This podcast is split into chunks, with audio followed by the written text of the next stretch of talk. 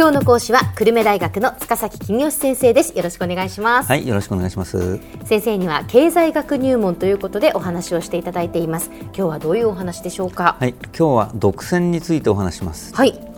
以前白菜は豊作になると農家が貧しくなるというお話をしました。そうでしたね。まず白菜の値段が上がっても下がっても白菜の需要はあまり変わらないということが大切です。はい次に白菜は保存が効かないので白菜を作る農家はできた白菜をすべて市場に並べるということが大切です、うん。豊作だと白菜の供給が増えてえー値段が下がりますが値段が下がっても需要があまり増えないので値段がさらに下がり農家が損をするということが起きるのです。うん。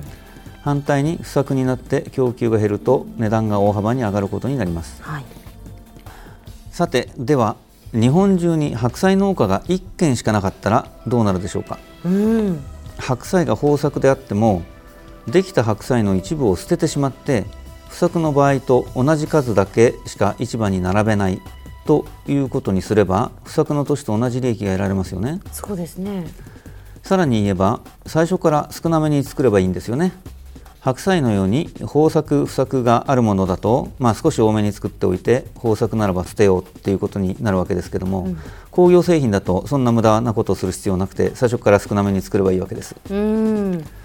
これが独占企業の儲かる仕組みです。はい。つまり価格が変化しても需要があまり変化しないものについては独占企業があー作る量を減らすことですごく儲かるというわけですね。うん一方で、えーちょっと値上がりするとすぐ消費が減っちゃうものがありますよね。はい。例えばあーみかんがちょっと値上がりすると消費者がみんなリンゴに逃げてしまうのでみかんが売れなくなっちゃうっていうようなことがあったとするとええ。みかんの独占企業は大して儲からないわけです、値段を釣り上げようとして出荷量を減らしてもちょっと値段が上がるとすぐ需要が減っちゃうので儲からないってわけですうね、そうか独占したからといって、まあ、それが儲けにつながるようなその製品とそうではないものっていうのがあるということですね。そうですね。うん。その通りです。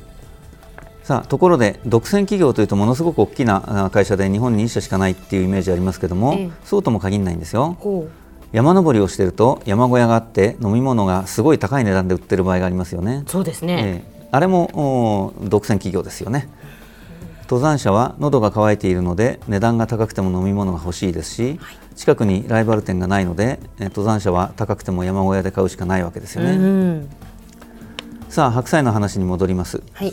独占企業が毎年少ししか売らないので白菜は毎年高い値段で取引されているとします。ええ。そうだとすると例えば私が白菜を作ってみようかなって、えー思いますよね。はい。その場合独占企業の取り得る選択肢が2つあります1つはあーすごい安い値段で白菜を売って私を赤字にしちゃうっていうことです。ええ。独占企業は大規模生産をしていますから私よりもお白菜を作るコストが安いですね、うん。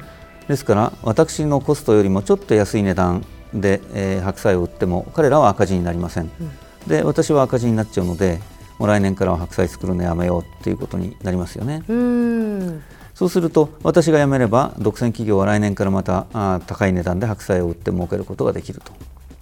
もう一つ選択肢が実はありまして、ええ。私が売る分だけ独占企業の売る数を減らすっていう選択もあります。ほ私はどうせちょっとしか作らないので、えー独占企業が捨てる白菜の量をちょっとだけ増やせばいいんですよね。うはいはい。そうすると独占企業と私が両方売ってる白菜の合計の量が前去年と同じになれば白菜の値段去年と同じですから、まあ、独占企業の儲けはちょっと減るけれどお別に痛くも痒くもないと、まあ、私も儲かるから嬉しいですけどねその方が。なるほどなるほど。でもどちらにしても独占企業は儲かるようになってるんですね。えそれはそうですね、うん。ただ一つ気をつけることがあってはい。白菜が儲かるということが分かると私だけじゃなくて白菜を作り始める人があーどんどん増えちゃうとうんと独占企業の売上高がどんどん減っていかないといけなくなっちゃいますよね。ええまあ、ただ、大きな機械がないと作れないようなものであれば新しいライバルがそんな簡単には入ってきませんから独占が続く可能性は高いと思います。うんさてこれまでは白菜農家が1軒だけの場合を考えてえーいましたが数軒しかない場合は独占と言わずに河川と言いますはいで河川の場合数軒の白菜農家が合併しちゃえば独占になりますよね、うん、まあ、もちろんそれでもいいんですけどもわざわざ合併しなくてもお互いに相談して全体の生産量を減らすという方法もあります。独占企業なら何個売るかなということをまず考えてでその全体の数を先に決めて、えー、それを各社に生産量を割り振るということですね。ええ、あるいはあ逆に目標とする値段を決めてその値段で各社があ好きなだけ売るという決め方もあります。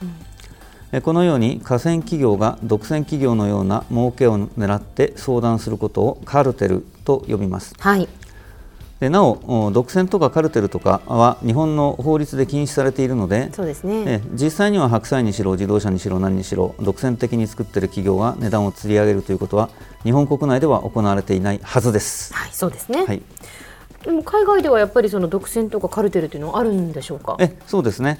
あの海外にある世界的な独占企業は値段を釣り上げるということは日本の法律で取り締まれませんからあそういうことは十分ありますよね。もうそうなると日本は高い値段で輸入するしかないですよね。そうですね。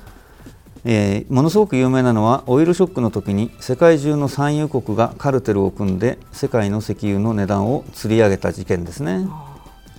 もっともこのカルテルは長くは続きませんでした話し合いが途中からうまくいかなくなったんですねその理由については次回にお話しますはいでは先生今日のまとめをお願いしますはいえー、需要の価格弾力性が低い商品については独占企業が大きく儲ける可能性があります。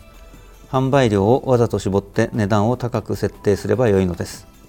独占でなくとも河川の場合にはカルテルが組まれることもあります。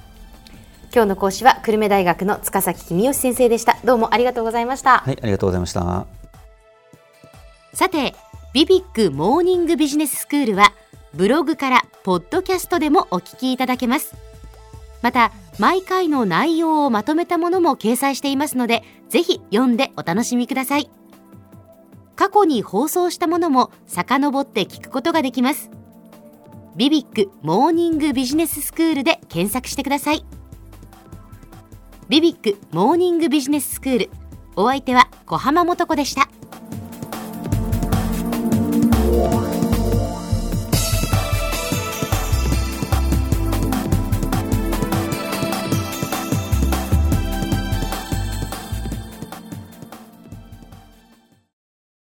ゾクゾクグイグイメラメラつながる。ゾワゾワ。ハラハラ。メキメキ。つながる。ズキズキ。モワモワホカホカつながる。キリキリ。ザワザワキュンキュン。ガンガン。ワクワク。ウズウズドキドキ。ルンルン。バクバク。九州人のいろんな気持ちつなげます。